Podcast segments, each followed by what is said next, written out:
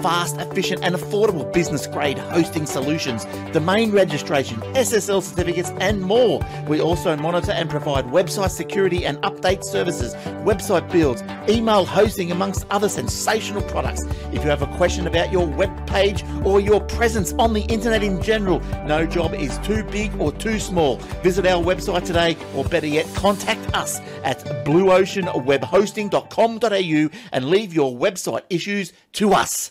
Big ones, little ones, fiddly ones, powerful ones. The ones for the car or the truck, caravan, boat, mobility scooter, solar system.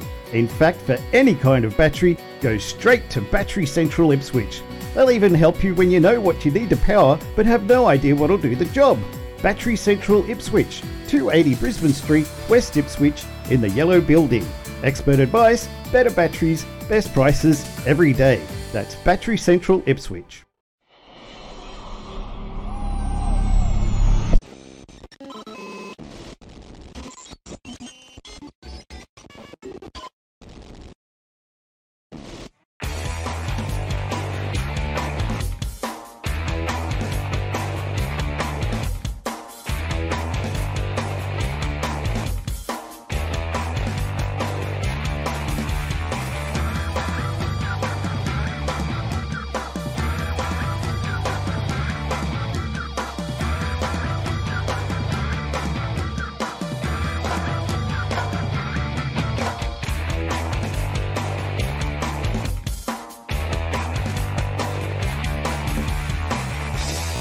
Welcome to episode 764 of the Aussie Tech Heads. I'm Jason Oakley and this is Will Tompkinson. Hey, Will.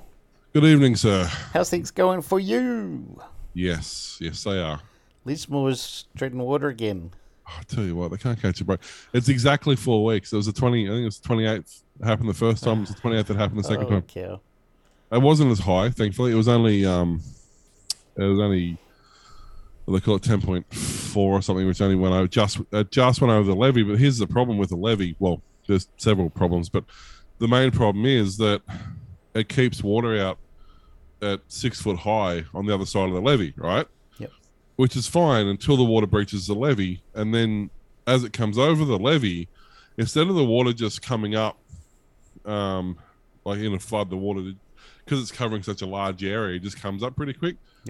But when it breaches the levee, it breaches in two or three places that are just slightly lower.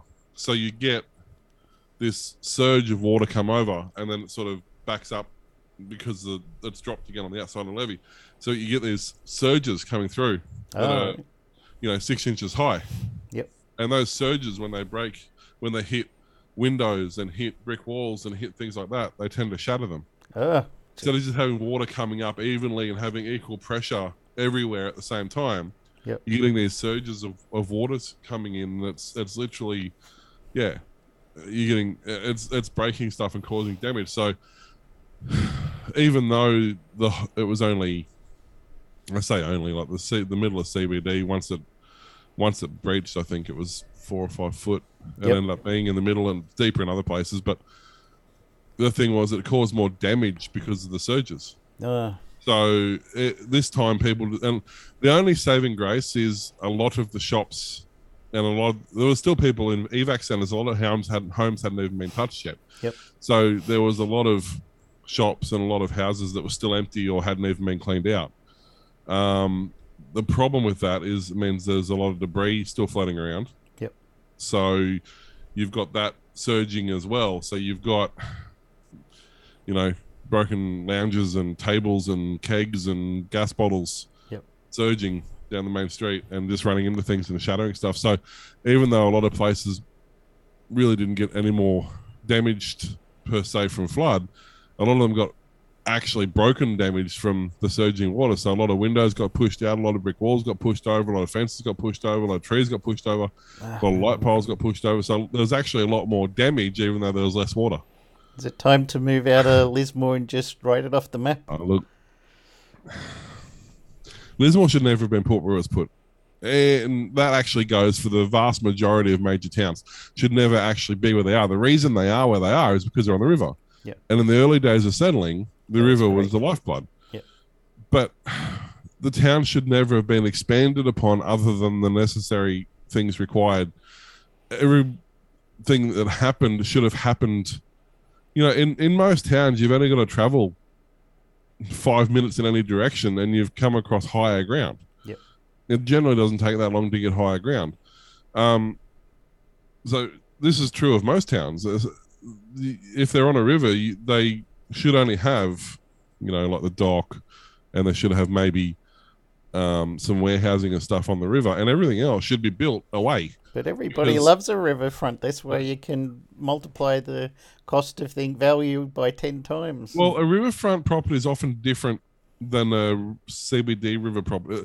Like, so riverfront property often um, you only overlook the river, and quite often there's a you know there's a cliff or there's a a huge rise that you know doesn't generally flood but the, the town itself is built as low as possible to the river. So when they built the wharfs and the jetties and everything because you got to remember they only had like horse-drawn buggies. So if you've got a jetty and you're unloading it with a horse-drawn carriage you want that as flat as possible coming in and out of town.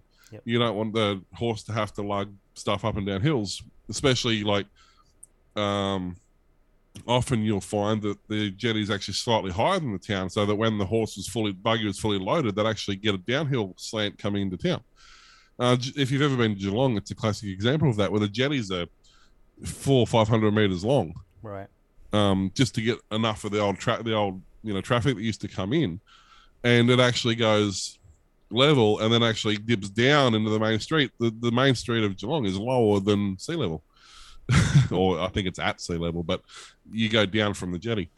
Um, and that's the problem. Like the, it's okay to have your transport hub there, but you don't want the town there. No. And a place like Lismore, it's not even a rare occasion it floods. It floods annually. Like it, to get two or three floods a year isn't uncommon. Yep. But to get two or three floods as big as they've been is quite uncommon.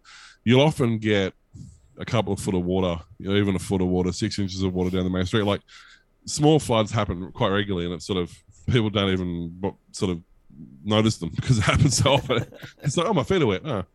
you know, like, um, but yeah, it, it really should never have been built there. And they were warned, you know, they were warned when they built the town that there was floods that would that would level the town, but they didn't listen. And I'm not the only one. I mean, you know, um, Evans Head, um, what a, uh, you know, the, the thing like Evans Head, right? It's a beachside town. You don't think of beachside towns being subject to flooding No. but they flood for an entirely different reason. Usually, with a beachside town, you've got dunes, natural dunes that build up on the beach.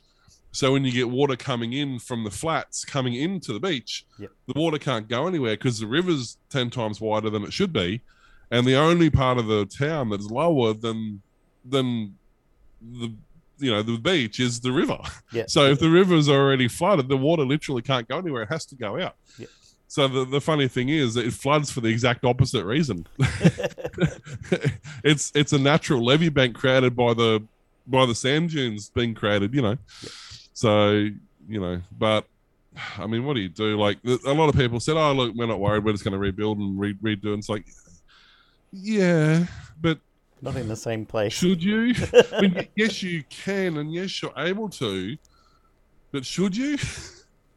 you know, really, you've got Lismore Heights, you've got Bar, you've got um, all these surrounding districts that you've literally travel five minutes in any direction, and you're on a hill. Yeah. Like Lismore is literally in a valley. Like it, it is, it is literally a bowl. It, it- it's surrounded by hills in every in every direction. You know, like why would you build back in Lismore again for the sake of picking? I mean, you've, for the most part, you're not starting with anything anyway. You've you've lost everything, so you're either getting an insurance payout if you're lucky enough to get insurance, or you've got obviously got the cash if you're going to rebuild. You've got the cash flow available to do that anyway. Isn't your So insurance going to be incredibly high soon? They won't bear the brunt of it happening so often. Um, see, okay, so when they built the levee banks, they said that the CBD will never flood again. Um, so the CBD, all the businesses could get flood insurance.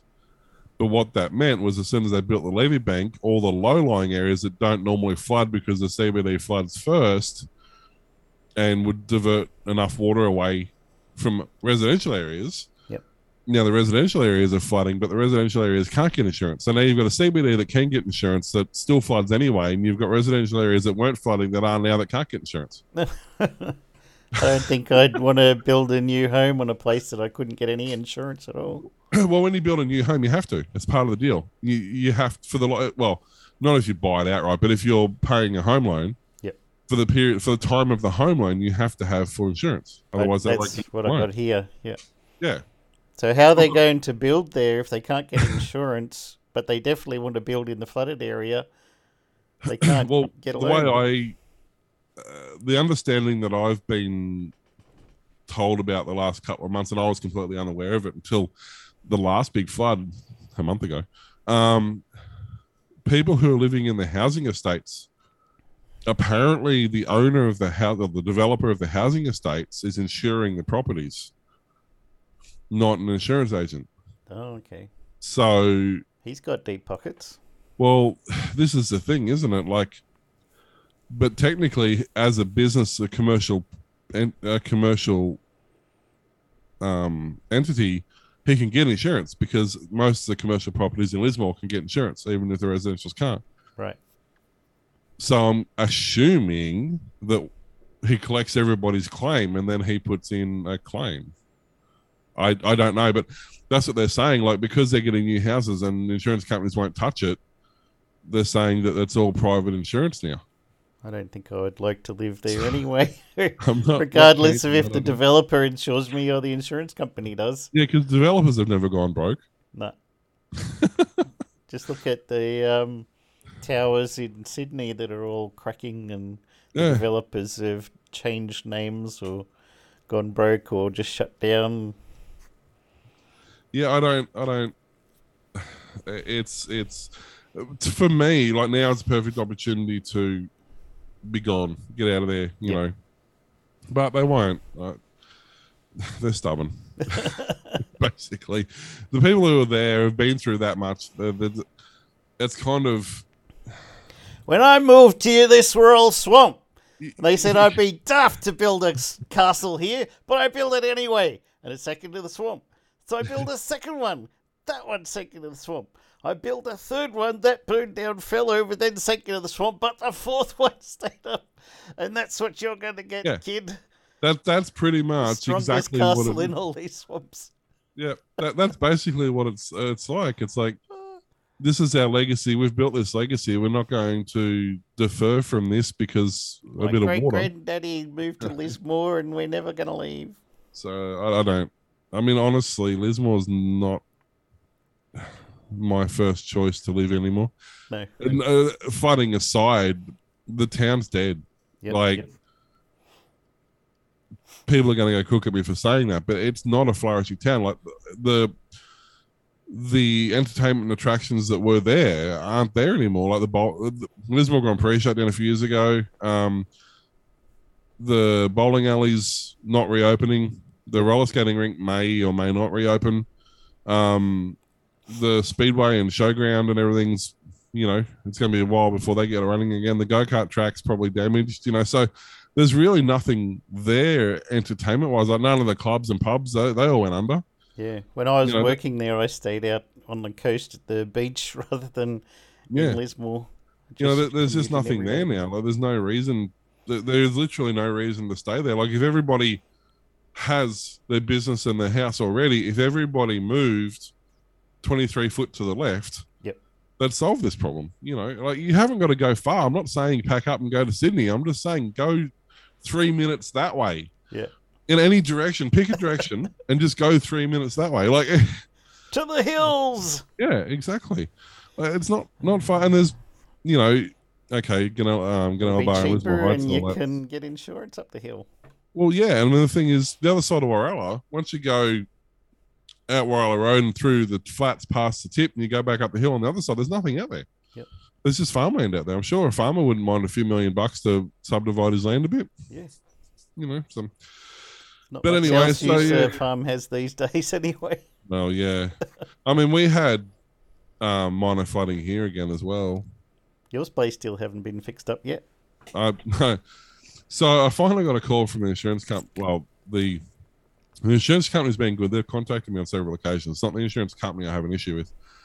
They're using a the sub subbing out to a company called Australian Disaster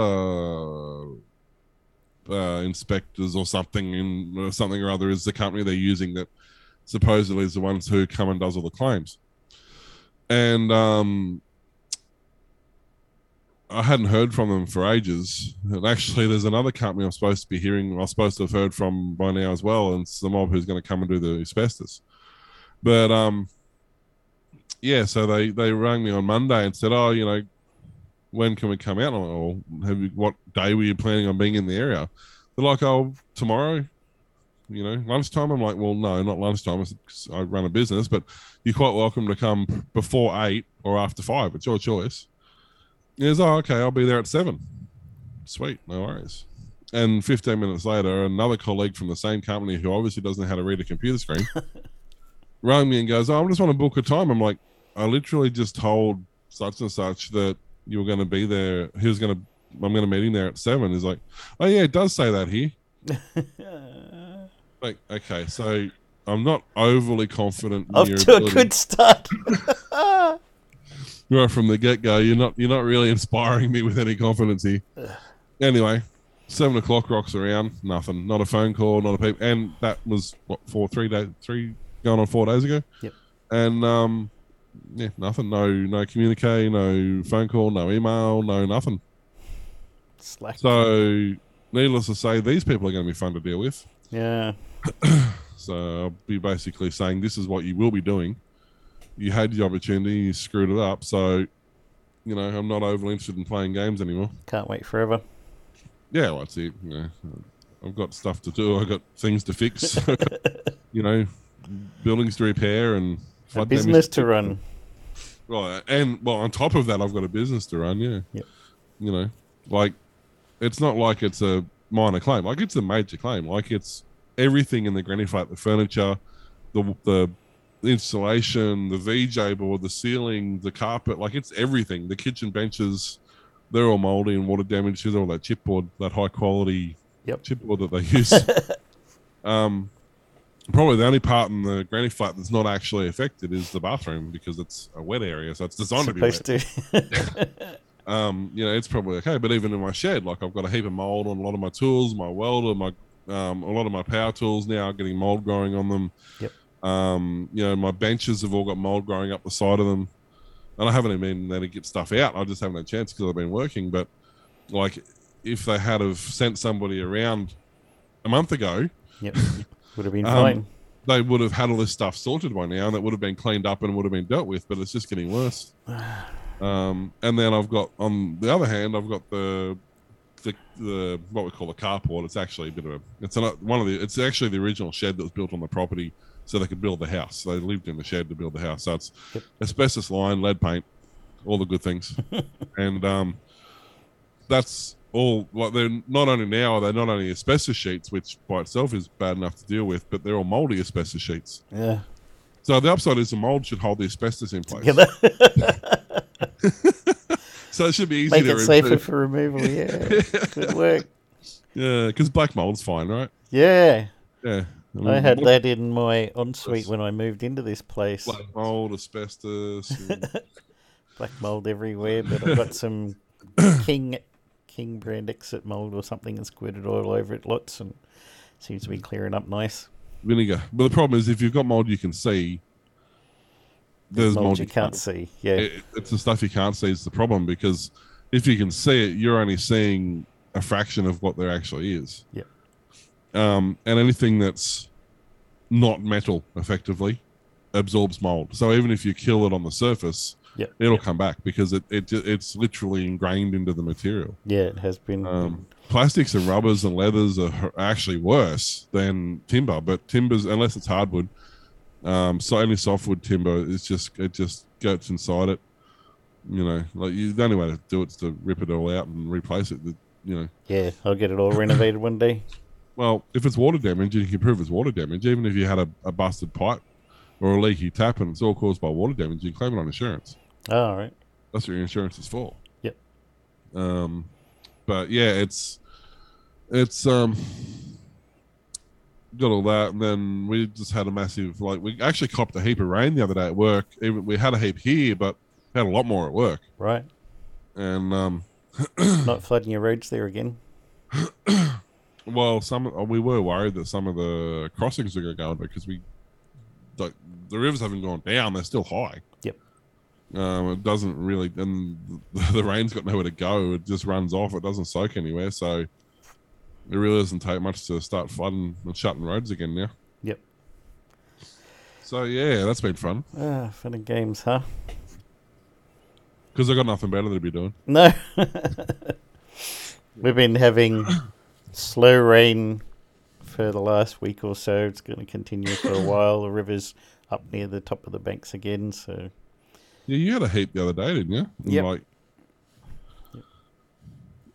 in one one foul swoop.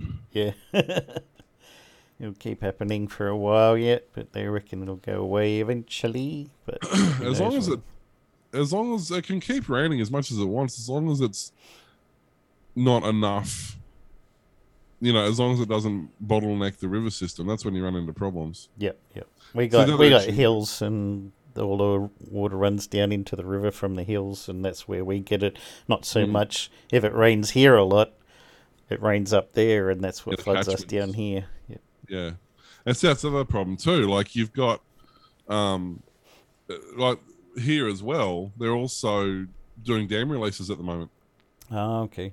So it really doesn't take much rain on top of a dam release and you've got a flood Yep.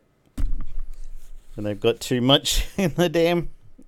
Yeah, well, they're you know well over hundred percent. They try to bring it. They try to keep them at hundred percent because they call hundred percent full for drinking water. Yep. See, and then they call anything from hundred to two hundred percent flood mitigation. Right.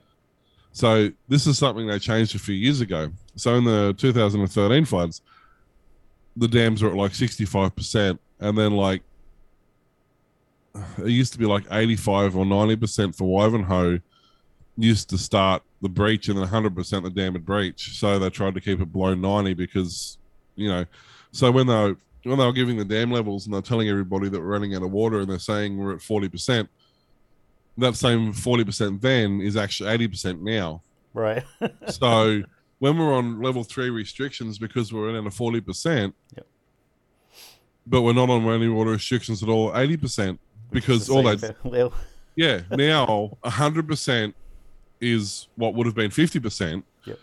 and two hundred percent is what would have been hundred percent. So at hundred and sixty percent or one hundred and eighty percent, they start the the the they start the releases to Yep. minimize the chances of the breaching. But because they've it's still exactly the same amount of water, they've just changed what they call it, yep. and yet for some reason, eighty percent we have uh, use as much water as you want, even though it's exactly the same as the old forty percent, which was quick. We're going to die and run out of water. Don't use it. huh?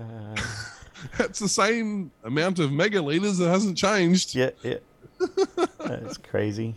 Uh, but that's the problem. They changed that. They didn't tell anybody. So now when they're going, oh, the dams are at 120%, people are like, no, they're going to explode. And it's like, Yeah. no, just an old way of saying that it's like 60. it's 20% into the mitigation that would have been 60% before. But, sorry. I'd like to thank everyone for their support of the show. Um, Yeah, and um, everybody, um, obviously, there's as many people watch when they must have. I'm assuming everybody who listens to the podcast normally listen to it, and then must have gone back and watched um, at least the end of the the show because we had the the tribute on there because we've got almost as many views on the YouTube video as we do on the podcast, which doesn't happen. no, So, but no, we'd like to thank everybody. And um, Kim, I spoke. I actually went to the funeral um, and had a chat to Kim and, and some of the family and that, and they're very grateful. They they've read most of the stuff that's gone up on the Facebook page and the YouTube page and stuff like that, and and uh, she does um, she does send her thanks for all that. And uh, apparently, there was quite a lot of people watching the stream live. So I don't know how many of that I was was. you guys and how many of that was uh, you know other people, but. There- there was a lot of people apparently. So, um, so yeah. And I like. The Land of Make Believe by Bucks Fizz. That's always Yeah. been one of my favorites. That's a cool song. We might actually chuck that on the end of this, eh? Yeah. At the end of this episode, we'll throw that on there for the people who didn't. Well, we uh, won't be able to monetize it. yeah, that's the problem we have. Um, yeah, for the people who weren't the, at, who weren't watching the funeral, whatever. Yeah, the Land of Make Believe was one of one of his favorite songs. Yep. Um, obviously, anything Elvis was his other favorite songs, but but um, up there Cazaly. But uh, I yeah, don't think Elvis did up there because so we'll we might throw that on the end because that's a it is I have to admit it's a rather eclectic song and it doesn't it wouldn't have a very big following. Uh, not that many people I'm sure would know about it honestly. probably not yet. So it might be something worth throwing. It's a. Eurovision song And it, yeah. way back in the day. Um, so yeah, if you want to if you want to check that out, hang around to the end of the show. We'll put that on after after the wrap up. So Remind me that when I'm doing the producing. well, you'll you'll hear this part of the show and you listen back to the show again. So- That's how it works. Uh, I suppose we Um, should start on some news then. So I'll quickly say before we do that, just for a reminder for those who may have forgotten, um, if you've got any patrons or PayPal's or coffees or anything like that, can you please just postpone it for a little longer? Um, just so we know, we've got to sort some details out behind the scenes. Um, so if you could just pause those payments, probably probably be another two or three, maybe four weeks, and then we'll be able to get back on top of it and know what's going on. Yep. So that'll that'll help us out greatly. His wife's very supportive of us continuing running stuff and Uh, Kim, yeah, give us Kim- access to things. Kim's great. This is going to be a fun conversation in a couple of weeks. Ugh, yeah. Leave it till then when things calm down a bit. Yeah, exactly. In mid 2021, Apple provided customer data to hackers after they masqueraded themselves as law enforcement officials, shows a new report. According to people familiar with the matter, the company provided basic subscriber details due to forged emergency data requests. The publication explains that normally such requests are only provided with a search warrant or subpoena signed by a judge. However, such emergency requests don't require a court order. Alongside Apple, Meta, Facebook's parent company, also gave hackers users data. Snapchat also received a forged legal request from the same hackers, although it's unclear whether that company provided info. An Apple representative referred to a section of its law enforcement guidelines instead of a formal comment on the matter. The guidelines referenced by Apple say that a supervisor for the government or law enforcement agent who submitted the request may be contacted and asked to confirm to Apple that the emergency request was legitimate. According to the publication, hackers affiliated with cybercrime group known as Recursion Team are believed to be behind some of the forged legal requests. Some of the hackers could be minors located in the UK and US, according to researchers. In addition, one of them could be the mastermind behind the cybercrime group that hacked Microsoft, Samsung, and Nvidia. Alison Nixon, Chief Research Officer at cyber firm Unit 221B. That is a great name for a cyber firm, 221B. Comes in defense of Apple and Facebook's teams that handle law enforcement. In every instance where these companies messed up, at the core of it, there was a person trying to do the right thing. I can't tell you how many times trust and safety teams have quietly saved lives because employees had the legal flexibility to rapidly respond to a tragic situation unfolding for a user. But it wasn't, was it? And yet, when the FBI go, "Hey, can you give us this guy's details so we can unlock his phone and ping him for an arrest Nah.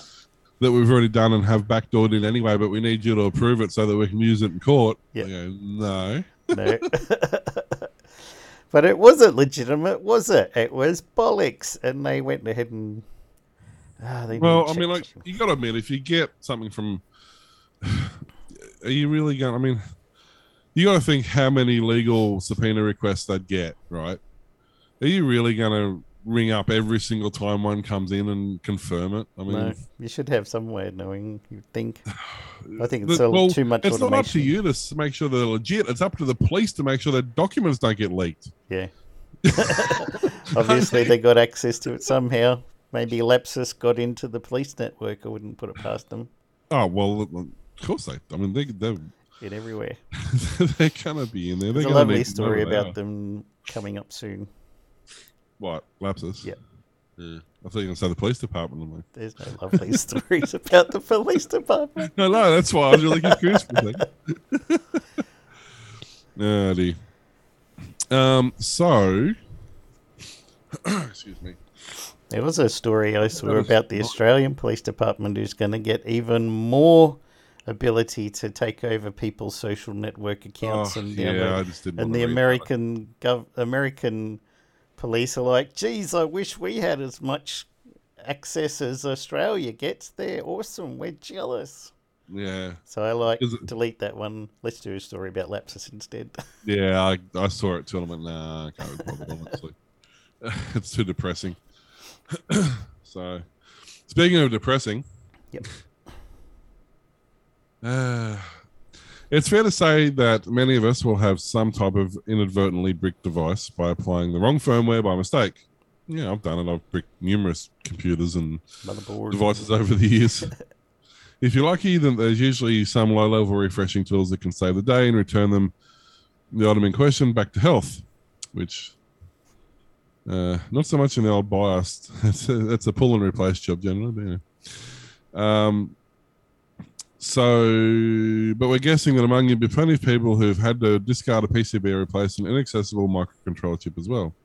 Spare a thought then for the consumer appliance manufacturer Electrolux, whose an AEG whose AEG subsidiary has bricked combi microwave ovens across the swath of Western European, Dutch, uh, Western European,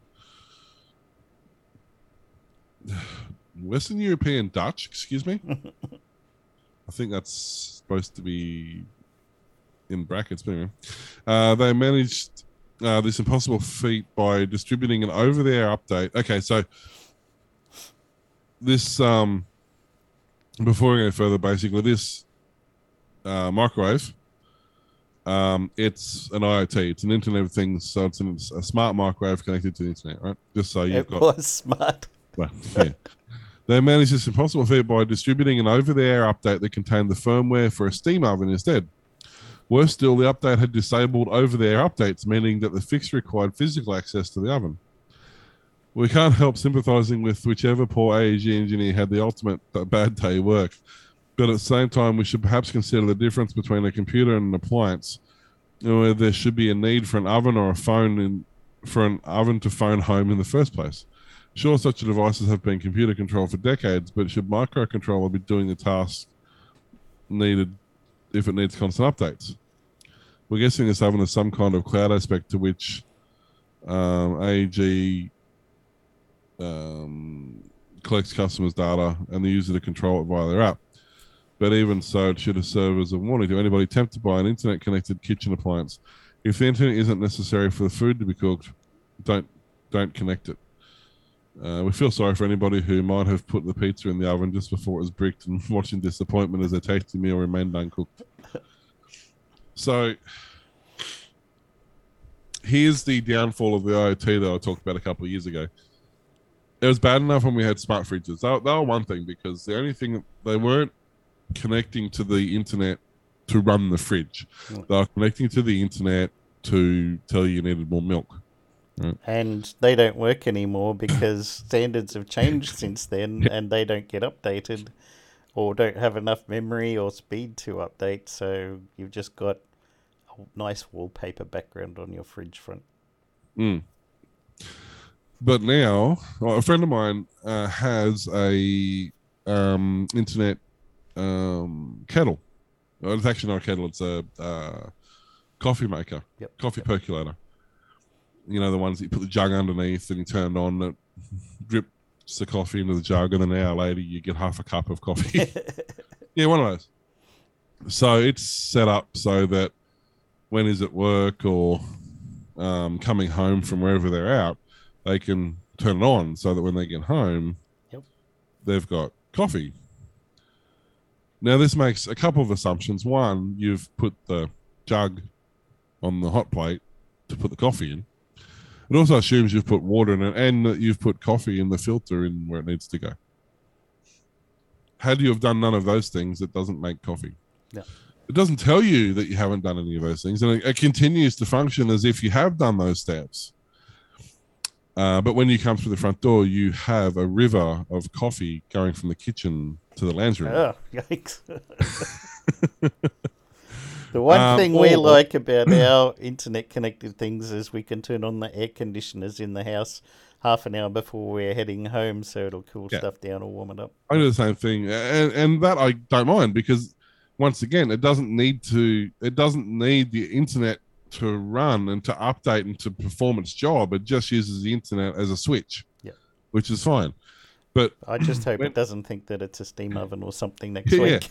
when you have device, why a microwave even needs a firmware update, I, I, I don't understand. But why? I mean, what, what are you going to do? You, you're going to overclock your oven? Well, what what possible reason do you have to to need it to think it's something other than what it already is? Most of us just go one, two, three minutes on full power and then come back. I don't press the pizza, I don't press the popcorn, I don't press this or that. it's all just like No. 100% for two minutes, done. Yeah. And the the problem is that this I mean if an engineer can accidentally put the wrong code in and brick all those devices then obviously you know I'm, a sh- I'm I'm sure their the the built-in security is is hugely safe like I'm sure there's no possible way that an external source could do exactly the same thing Yep. especially when they auto run the update that they're fed so there's no possible way that somebody could log in and say brick 20,000 you know microwaves and 150,000 ovens and It's like they say the S in IoT stands for security. Yeah exactly. Um so i don't know like I, look i love gadgets and gizmos and watchamajiggers and doodads as much as the next person.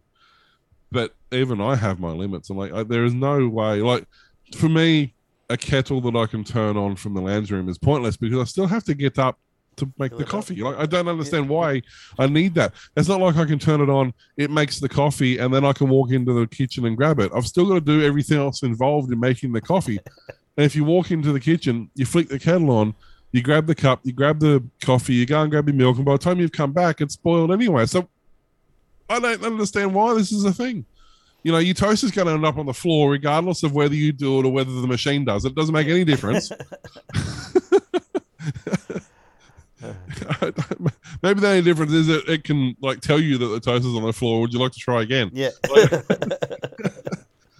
but I don't. Yeah, look, I, I don't get it. I, the, this we're at that point with technology where they're doing things for the sake of doing things. They don't have any benefits. There's no reason to do you it. can whack another hundred bucks on it. Yeah, they're just doing it because they have to release a new model, and this is literally the only thing they can do to do it and make it any different than the last 15 models they've just released. Put some nice fins on it so it looks like it goes faster. The speed stripes, Speed holes. yeah, speed holes in the microwave. Yeah, that's what you want through the through the radiation mesh. That's That'll it. solve that problem. The Lapsus uh, gang of hackers claimed late Tuesday that it broke into software services firm Globant and stole 70 gigabytes of source code from the company's customers. Globant confirmed a breach, saying that some of its code was accessed without authorization.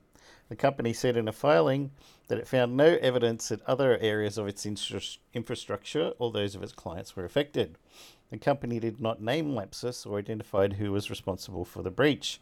On its Telegram channel, Lapsus posted a screenshot of more than two dozen folders containing what it said was customer source code, including from well known tech companies. The authenticity of the screenshot could not be imme- immediately ascertained, but the group has previously stolen source code or other proprietary data from tech heavyweights, including Microsoft and Nvidia. Recently, the group claimed credit for having breached Okta after breaking into one of its contractors. Lapsus has stunned and baffled cybersecurity experts in equal measure with its combination of juvenile antics and high level access to some of the biggest companies in the world. Don't start laughing now because you're going to be uh, in hysterics by the time I finish this story. You'll be rolling around the ground. The group uses a variety of methods, including bluffing, trickery, and bribes to steal passwords, Microsoft said in a blog post last week. Following the news of the Okta breach, British authorities announced that seven people aged 16 to 21 had been arrested at some unspecified point in the past and then later released. The authorities gave a few other details, but it was around that time that Lapsus told its fans a few of our members are going on holiday. Neither the break nor the arrests appear to have curbed the group's appetite for leaks, and in the in, as they announced the Globant breach on their um, Telegram channel, they said, "We're officially back from vacation." Mm. We're going away for a And we've year. increased our VPN and security measures. We all got arrested, but they let us go because they didn't have nothing, so we went and broke into something else. Yeah, dear. yeah. Look, I don't have a problem with are it. just funny now. Yeah, exactly. Like it's it. I want my open source NVIDIA drivers. You promised me, I know, you sons right? of Well- bitches. They're probably trying to figure out how to make it happen. They're like, this code is garbage. Let's just start from scratch. We'll rewrite it. We'll write the NVIDIA drivers for you using the info we got. No wonder you haven't released them. It's got to be on the dark web somewhere, surely. uh, well, I mean, Pop's figured it out. So Yeah. they're obviously there somewhere. Yeah, they've got a proprietary closed NVIDIA driver. Yeah, it still works though. That's good. Although apparently the AMD stuff is so much better. It's yeah. It's well, I've always said that, but people are only just starting to figure that out now. the only issue you've had was the the graphics drivers have, have traditionally been an issue, but Yep. everything's still smooth on mine. How about yours? Yeah. Yep. And every update seems to make it a little bit better. Instead of worse like Yeah, Windows was. Uh, yeah. Uh, You don't have thought? ads in your file explorer, do you? um. Well, to be honest, I don't know. I've never had to use it yet. Although I was trying to look for um, a hardware monitoring. Wasn't there Uh, something you were saying today that some other stupid thing Microsoft was going to do? Oh, um, The one click yeah. So they've they've um, Internet Explorer's back. well, no, they're just they're, they're mourning the loss of Internet Explorer, saying that uh, you know it's sad that it's had to go, and you know they, they'd like to keep it, but they figure they need to get rid of it now and retire it. And then they said, but we're just going to integrate it into Edge. so they're basically turning Edge back into Internet Explorer, which is the whole reason they got rid of. Well, they created Edge was to not be Internet Explorer. When you first build up a PC with Windows 11, maybe probably 10 and others as well, and you launch Edge and you go to google.com and it puts a banner up there saying, Hey, did you know that Edge is written on the same engine as Google Chrome? Maybe you don't need Google Chrome because you've already got Edge and it works really, really well. And then you download it and it says, Are you sure you want to download this? Yeah. Because you've got Edge and it's really awesome. And then when you execute it, it says, Well, you know, Edge is pretty cool and it does all of the things that, and, and it does it better. And you're like, three times Yeah, it tells you use Edge. It's I'm pretty sure they, they got in trouble for that several years ago for doing exactly the same thing. yeah. You do a search for Google Chrome, up comes the Google search results from Google.com, and up the top they put a banner saying, "Don't download it. Use Edge." It's like, guys, So there's- seriously, settle down. Yeah, well, I mean, I'm using on. I can't think of the. I think it's Arc. I can't think of the name of the Linux I'm using on the. A couple of really old computers at uh, at work. They just literally sit there and like they're at the other end of the shed. So if I need to look something up on the net quickly, I can do that. That's that's all it's there for. It doesn't get used for anything. Yeah. But I'm using a really, really, really lightweight OS. It's yeah, it's 32 32 bit OS. It's Linux base, Ubuntu uh, base. Um, I think it's called Arc or something, and it's um, it needs 256 meg of RAM, and it runs on like a 500 megahertz CPU and like 200 meg hard drive. Like it's And it has So its own. YouTube app. yeah, it's got apps for like YouTube and stuff, so it launches them in terminal, you search for the video in terminal and you type in the one you want and it loads it in the uh, dedicated VLC window so I can play like 720p videos on like a single core, you know, 700 meg processor. Like it's really cool. Um, but it has it launches with Firefox as default, um, and you can it does have Chromium on there as well. And so I run Chromium because obviously you got your normal Google login you use. The one thing I th- I don't know if I'm doing something wrong. I always thought Chromium would sync with Chrome, um, but it doesn't. Uh, It, it syncs the user profile, but it won't sync like visited web pages and passwords, and things, yeah. which I thought was interesting. But yeah, so it's um, it's amazing that how fast the like they boot this OS in like ten seconds. Like it's so lightweight. It's amazing, and yet it's so full function. Like I can run. Um, I was just trying it on a faster system just just for something to do, and I'm running um all my. So I run Octoprint on a couple of um, Pis as for my uh, 3D printers and my laser engraver and stuff. Yep. And I just have an old laptop sitting there, which I basically I do all the editing and stuff on my main computer, save the file on the server, then grab the file from the server, throw it on the laptop, and it just sits there and sends the data out to wherever it needs to send it. And before it was running Windows XP just because it was and was always on there. Yep. And I've thrown this Linux on there and it runs Pronterface and it runs um, you know, there's two or three programs um really, really well, like super fast. So it's perfect for like a print server and stuff as well.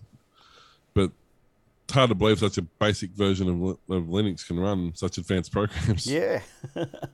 Um, but yeah, so um, speaking of uh, NVIDIA and stuff, NVIDIA uh, has offered its most powerful desktop graphics card to date in the GeForce RTX 3090 Ti at CES 20, 2022.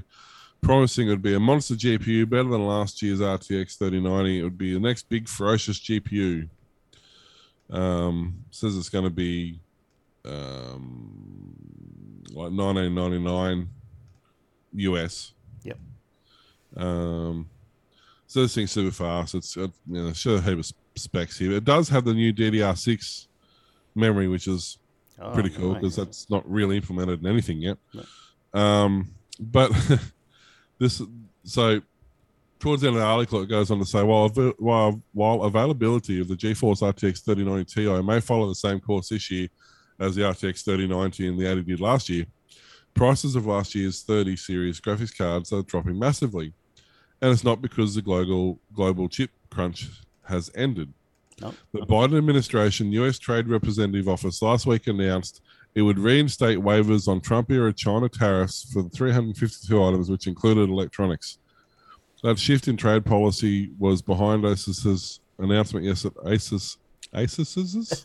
Asus. ASUS's Basically, yeah, announcement yesterday that it would reduce prices on the RTX 30 series by 25%. So, yeah, so this massive we can't have anything from China deal is falling apart. Every week there's something else they're adding to this 352 items now. Yep. Um, because you know that massive rollout they're going to do, where they're going to get rid of everything that was Chinese on their network infrastructure, replace it with all the American. Yeah, well, Didn't about happen. that. It's um, antiX Linux. have that's it, antiX, yeah. That's the one.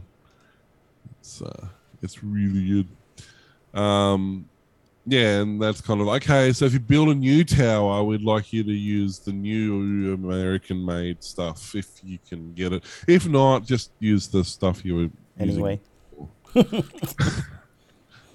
So the upside of this is now that you know Ford can make cars again, Yep. and you know there's not going to be the stuff sitting around that they couldn't get chips for because they weren't allowed to. Yep.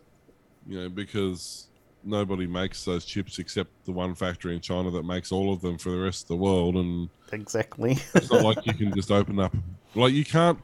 This is what I tell people. Like people bag out China's Chinese products all the time. I'm like yes, but nowhere in this world else in the world can you open a factory specifically to make one chip. or one item or one thing. Like that's all they do. If there's a shortage in, in one particular area, they just open up a factory that makes those things. Yep. And then when it's finished making those things, they make it make some other thing.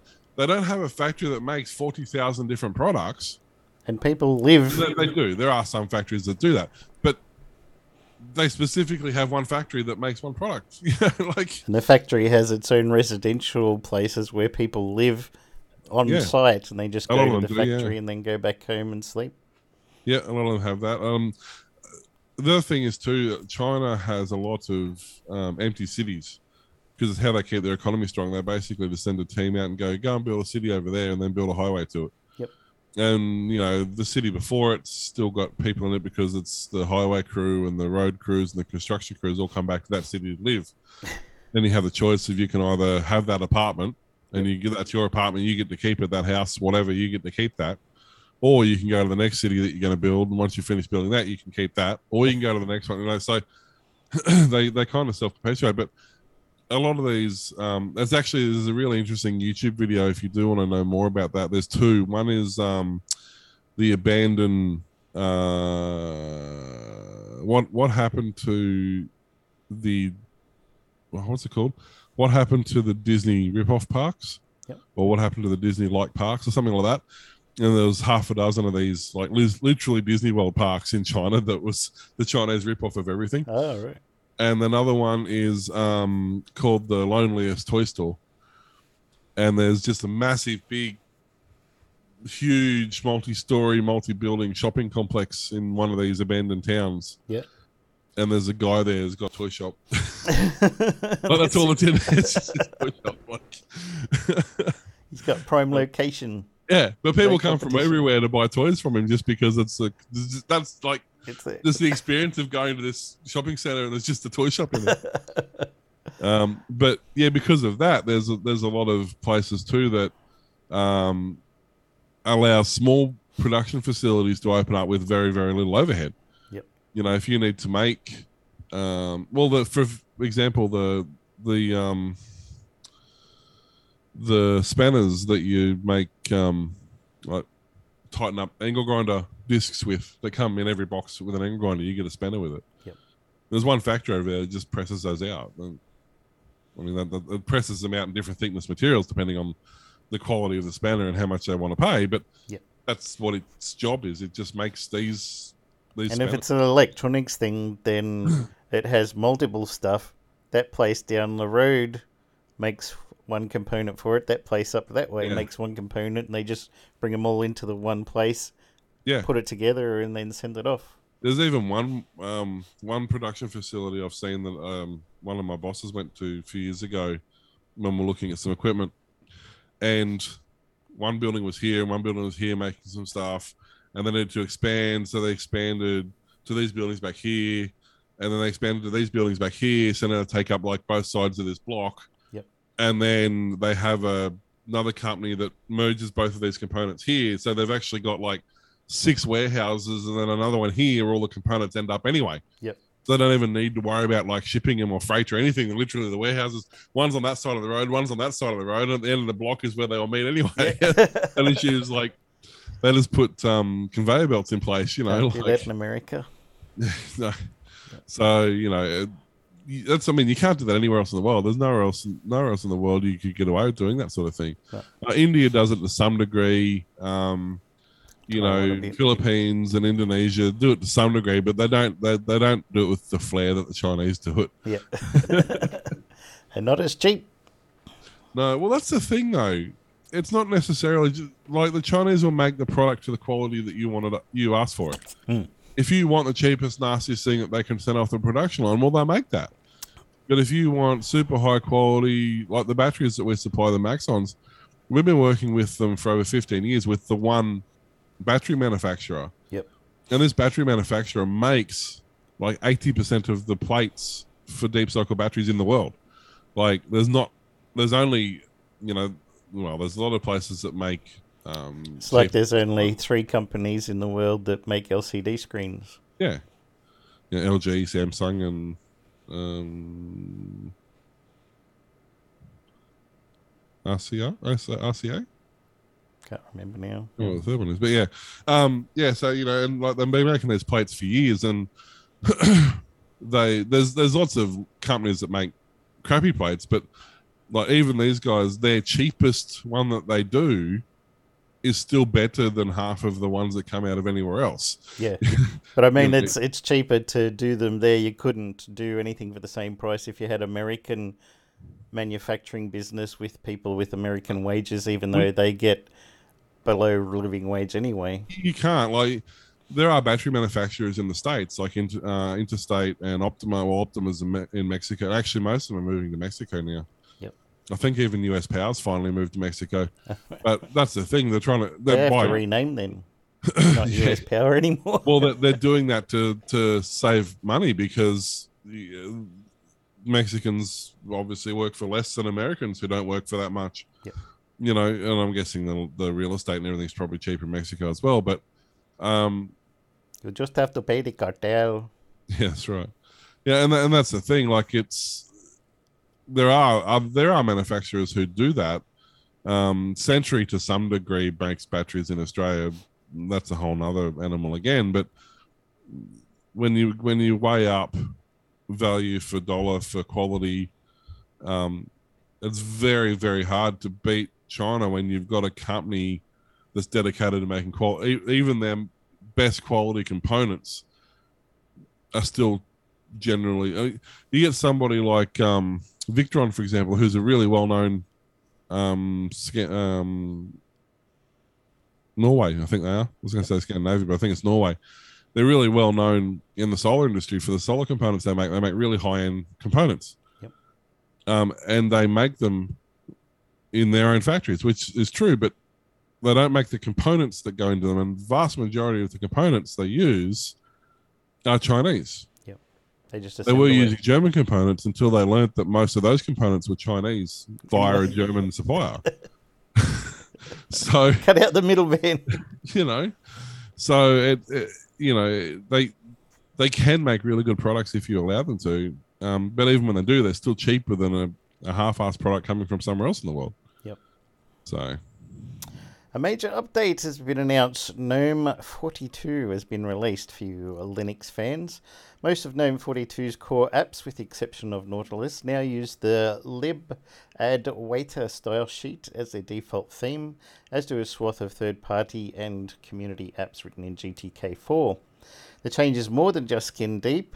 Libadwaita offers a round, lighter, rounder, and more compact look than earlier vis- versions of Adwaita and includes more modern looking toolbars, menus, buttons, toggles, info boxes, etc. An updated GNOME shell theme also features in GNOME 42. This uses less space, boasts better contrast, and does away with triangular callouts from panel applets. On screen bubbles, example, example when uh, changing brightness and volume, are also smaller and more compact than before. GNOME 42 supports a new free desktop dark mode preference too. GTK 4 uh, lib add waiter apps opt in to respect this setting by default, though apps can offer an individual override. A transition fade effect makes switching between light and dark mode feel fluid, with GNOME's default wallpaper also changing, deepening on dark light mode. GNOME 42 comes with a new screenshot feature. This makes it easy to take screenshots and screen recordings without needing to install or open other apps. Just hit print screen, you can change this shortcut, and an interactive overlay appears from which you can snap or record the whole screen, a selection portion, or a specific app window.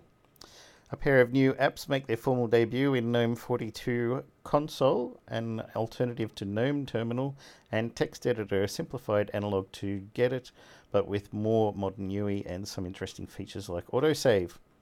Nautilus doesn't boast a GTK4 Libadwaita revamp in this release, but it does gain a new path bar that supports scrolling, a new end of path bar context menu, and more roomy file folder renaming popover. Other quick changes in, uh, well, other changes quickly in GNOME 42 are videos, aka Totem supports hardware accelerated decoding, reduced memory usage and faster performance in Tracker, reduced input latency, redesigned display appearance user settings, web supports hardware accelerated rendering on all websites, reduced energy consumption for video playback. Maps now shows icons for U-turns in turn-by-turn routing, and remote desktop connections use the RDP protocol.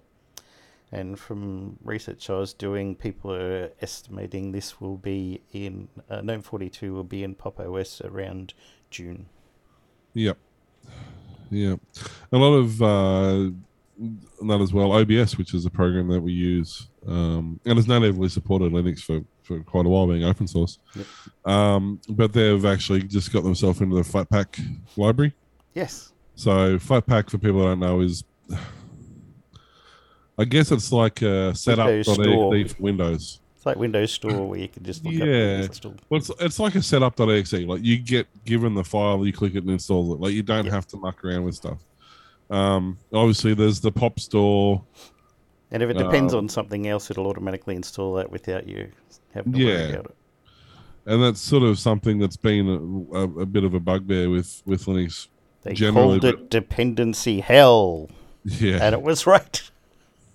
But the FlatPak stuff, yeah, it's smart enough to know what you don't have and what it needs to make it run and Yep.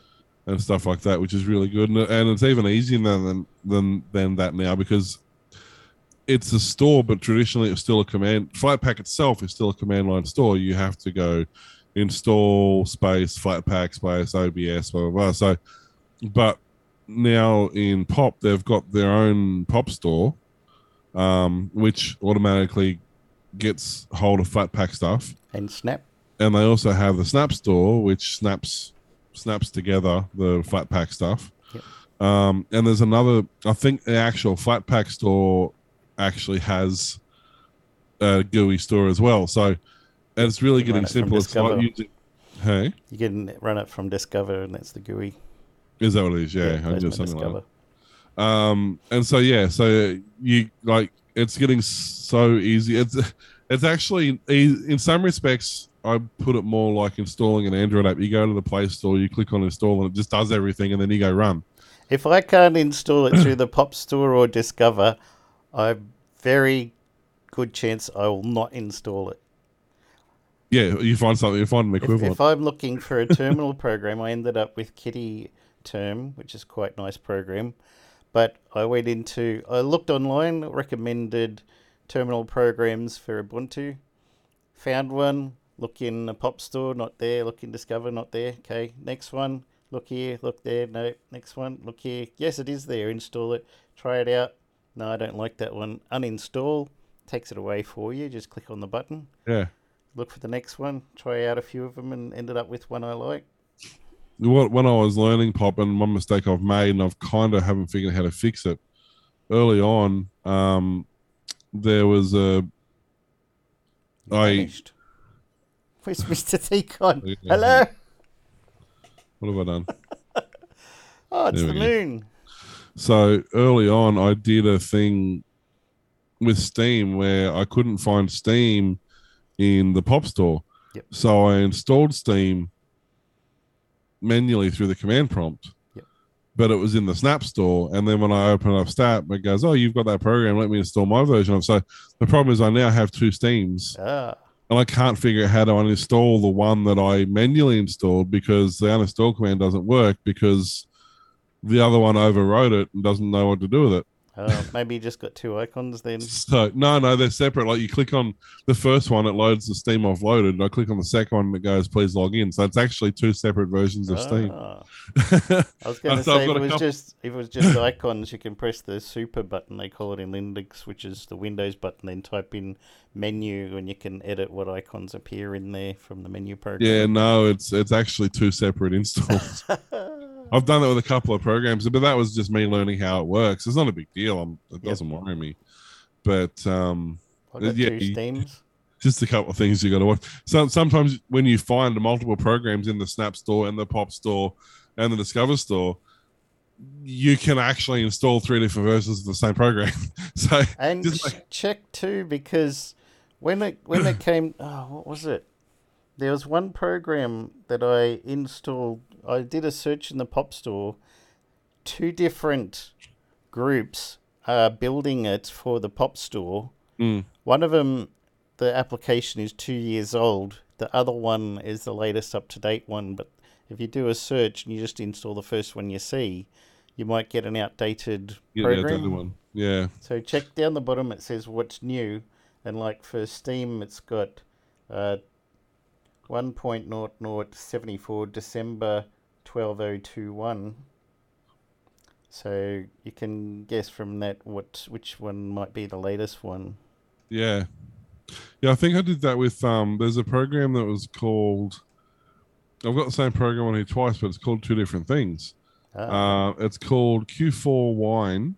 Yep. It's basically a, a Windows emulation. It, it's wine. It's but um there was two program two versions uh, that's what I got caught out with, but they actually gave it a different name. One's Q4 Wine, and I can't think off the top of my head what the other one was. all right. Um, and one's a current version of it, and one's an antiquated version that they don't support anymore. yep, yep. But I got them from different stores. Yeah. So yeah, you just got to be careful. You can you can install the same program from different stores and end up, um, yeah, end up having the same program on. And the problem is because they're installed in different directions, they are physically different programs. So if you install one and you run a different one and you can't find the stuff you're working on because it's not under that version, it's under a different version. yep. So That's it for me. We've hit an hour. Did you have anything quick? yeah, no, that'll do me. That'll do. It's good night from him. A good night from him. Thanks for listening to Aussie Tech Head Show. We can be found at Facebook, Twitter, and YouTube. Email us will or warlock at aussietechheads.com.au and go to aussietechradio.com. 24 7 playback of tech related shows. See you next time. Bye.